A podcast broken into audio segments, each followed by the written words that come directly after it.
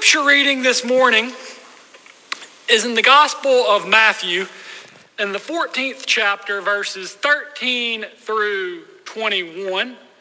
For those of you that are looking that up, um, while you're looking it up, I've got a confession to make. I got a tendency to get overwhelmed, to worry a little bit, become a little anxious at times. Anybody else out there feel that way sometimes? Um, I, I've I have to divide whenever I have a large project that needs to be done. I've got to divide it into kind of smaller steps so that so that I don't become oftentimes paralyzed with fear. I can remember even whenever I took my first job in youth ministry that I was on a mission trip with another youth group as an intern, and, and, and a pastor friend of mine, John Moore, called me and he said, Hey, I've got a job for you. All you've got to do is answer the phone and say yes. And I was afraid to answer the phone um, because I became overwhelmed by, by what that meant to be in charge of a youth ministry, to, to take charge and to do what it was that God called me to do. Um, when I left that church at Broadmeadow UMC to go to Minor Memorial in Walls, Mississippi, I had the same reaction. I went and visited with the youth group, and half of them didn't even know who I was, but I became overwhelmed by God, how are you going to use me? And if I'm honest, I had the same reaction coming to Philadelphia first. God, how are you going to use me in this church that has such a history and has done so much? I, am overwhelmed. I don't know what you're going to do here. And, and I could become paralyzed with fear the fear of not knowing, the fear of not being enough. And, and, and I could become overwhelmed by worrying and not be able to do what it is that God called me to do. And with that in mind, I want to call you to our scripture. Again, our scripture is Matthew chapter 14, beginning in verse 13, where we hear these words. Now, when Jesus heard this, he withdrew from there in a boat to a deserted place by himself. And now I do want to take a moment to let you know when it talks about this, when he heard this, what he's talking about is the death of John the Baptist. So he hears about the death of John the Baptist and he has retreated to a deserted place, or so he thought. Because beginning in verse 14, it says, When he went ashore, he saw a great crowd, and he had compassion for them, and he cured their sick. When it was evening, the disciples came to him and said, this is a deserted place, and the hour is now late. Send the crowds away so that they may go into the village and buy food for themselves. And Jesus said to them, They need not go away. You give them something to eat. And they replied, We have nothing here but five loaves and two fish. And he said, Bring them here to me. And then he ordered the crowds to sit down on the grass, taking the five loaves and the two fish. And he looked up to heaven, blessed and broke the loaves, and gave them to the disciples. And the disciples gave them to the crowds. And all ate. And all were filled. And they took up what was left over of the broken pieces 12 baskets full. And those who ate were about 5,000 men, besides women and children. This is the word of God for us, the people of God. Thanks be to God. So this morning we hear about Jesus. He finds out that his friend John the Baptist has passed, and, and he goes to a deserted place. It doesn't say why he went to a deserted place. It may have been because he wanted to be alone. He was, in, he was sorrowful for what had happened and he wants to be alone. But for whatever reason, Jesus goes to this deserted place.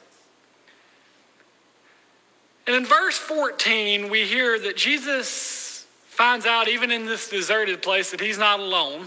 Because the second that he shows up, there's a crowd there and they're searching for him and they're looking for him.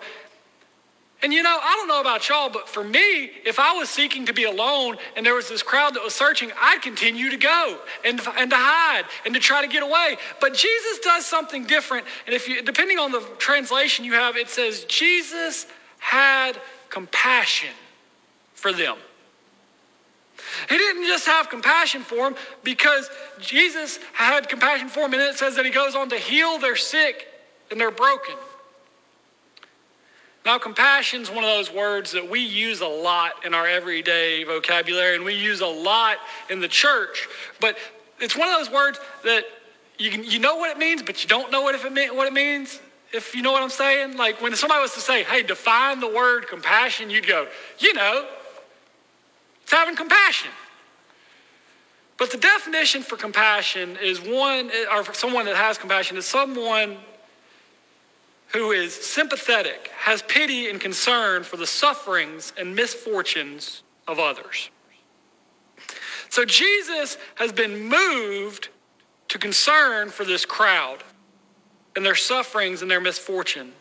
So much so that it drove him to move past his own worries and concerns and cares to address the cares and concerns of the community. And this is what compassion draws us to to care for sufferings and misfortunes in the world, not to just sit idly by and go, ooh, well, that's bad. But Jesus takes it one step further because he calls us to put our compassion into action. He calls us to not just sit by and go, oh, we need to fix that. That's not okay. But to go and to actually do something about it. You see, he sees the sick and he sees the broken. And what does it say that he did? He was moved by compassion to do something and he healed them. And as all of this is happening, the disciples start to look around. They're, they're there and they see what's happening, and they because of their compassion, notice another need amongst the people. And the need is that they have found themselves out in the middle of nowhere and it's starting to become dinner time and they're hungry. The disciples have the eyes of Christ. They have a heart for Christ because they are they feel compassion and they go, "Ooh, look, there's a problem." They're hungry. They're able to look out into the world and see the problems. And I would dare say that we're a lot like the disciples. You look around on Facebook, you turn on the television, you listen to the radio, you open a newspaper, whatever it may be, you can look around and you see the hungering in the world. Whether it's physical hungering and those that are starving somewhere, or whether it, it's hungering for equality, or whether it's, it's, it's hungering for love and compassion. Whatever the hungering is in our world, you don't have to look very far to see it. Those that, as the scripture would say, are groaning. But we do a lot like the disciples do, did, and we stand idly by and say, somebody should do something. You see, the disciples notice the hungering, but what do they do in the story? They go and they tell Jesus, hey, Jesus, fix this. And, and I feel like we do the same thing. We see a problem and we go, you know, Jesus, fix this. And then we go and we sit down and we go, I did good today. But Jesus in our story and Jesus in our lives is saying something different. Jesus is saying, You go and feed them. He's saying, You can look around and you see this world that is hungering for God. You see this world that is hungering for love and unity, forgiveness, mercy, compassion.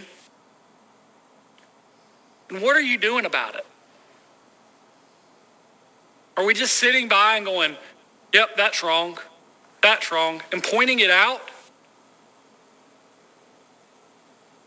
Because Jesus' reaction, I think, is the same reaction that he gives to disciples. You feed them. You put that compassion to action. When you see something that's out of line with the reason, with what it was created to be, where that's out of line with the kingdom living, you do something.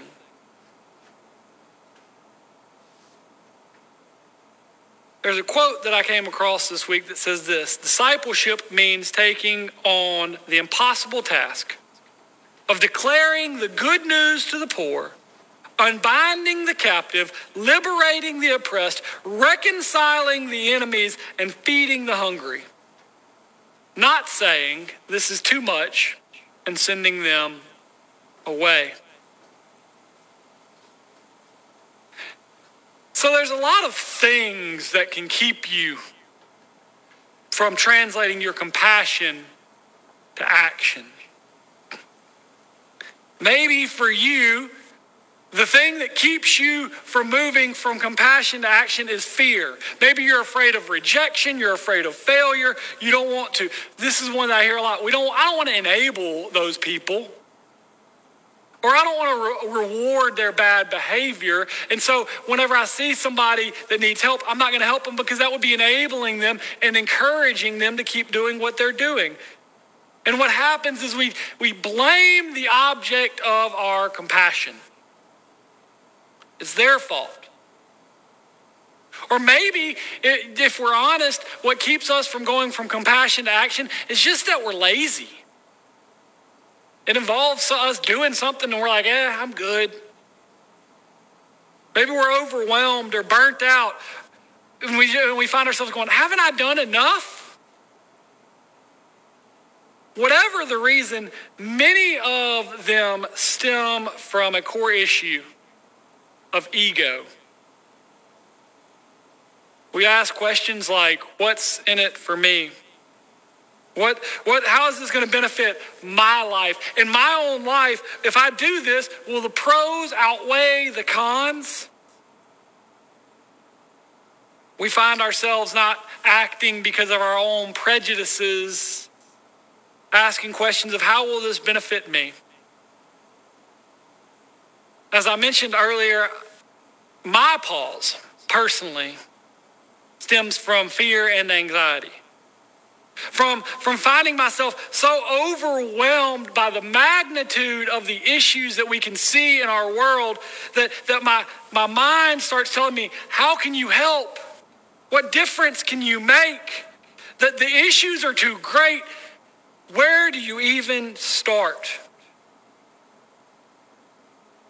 Whatever your reason is, whether it's our inability or, or our unwillingness to act, whether it's fear, anxiety, or worry, I believe that we can learn something from this story this morning.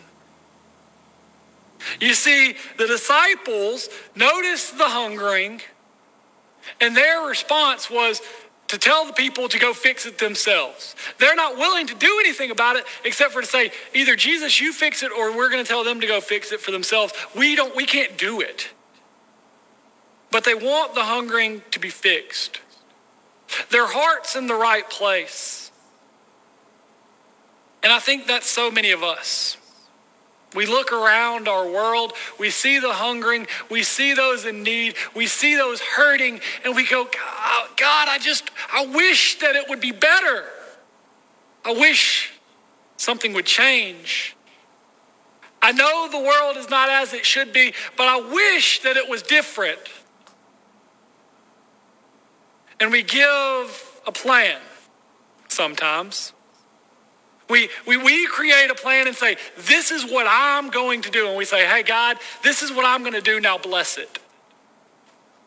Instead of the other way around, you see, the, the disciples went to Jesus and they said, This is our plan that they need to go somewhere to get their own food, to find, to fix the problem. Now, we want you to bless our plan, Jesus. And Jesus says, No, you've got it backwards.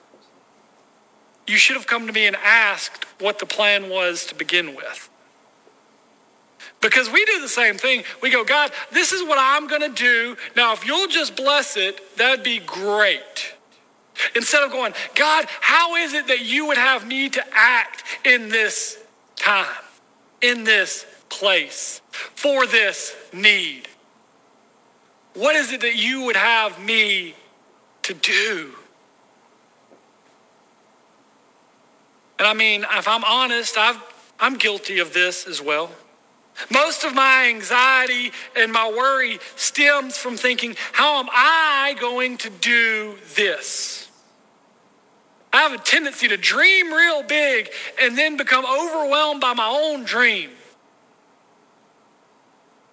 And the problem with this is that I believe that it's reliant on me to begin with. Instead of asking God, how may I be a part of your plan? I find myself God, saying, God, I've got a plan if you'll just follow along with it. So no wonder I become overwhelmed when everything is reliant on me. But Scripture tells us to, to give it to God and take on His yoke because His burden is easy and His yoke is light. But we miss that part and we go, God, I'm going to keep doing it on my own. And when I need your help, I'll let you know. And we become overwhelmed because we see the hungry. We see the worries. We see the concerns of our world. And Jesus says, You feed them.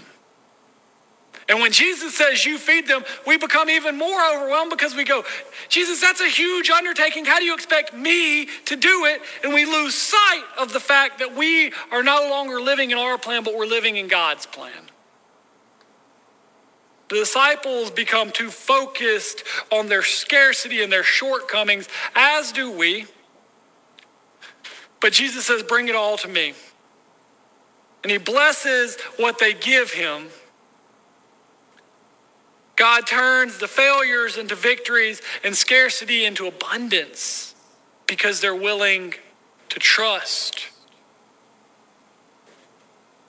My hope and my challenge for us this morning, as well as for myself, is that over the coming weeks, days, that we will spend time in prayer. That yes, there is hungering and pain in our world, but that we will spend time in prayer asking God what His plan is and how we can be used for that plan. Seeking ways to be more in a more obedient church and more obedient disciples.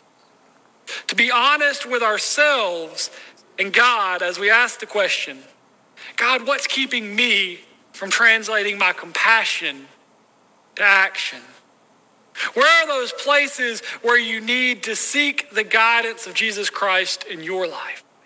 Where are those places where you need God's help to conquer the barriers? Where are those places that you need to be led by the Holy Spirit? Amen.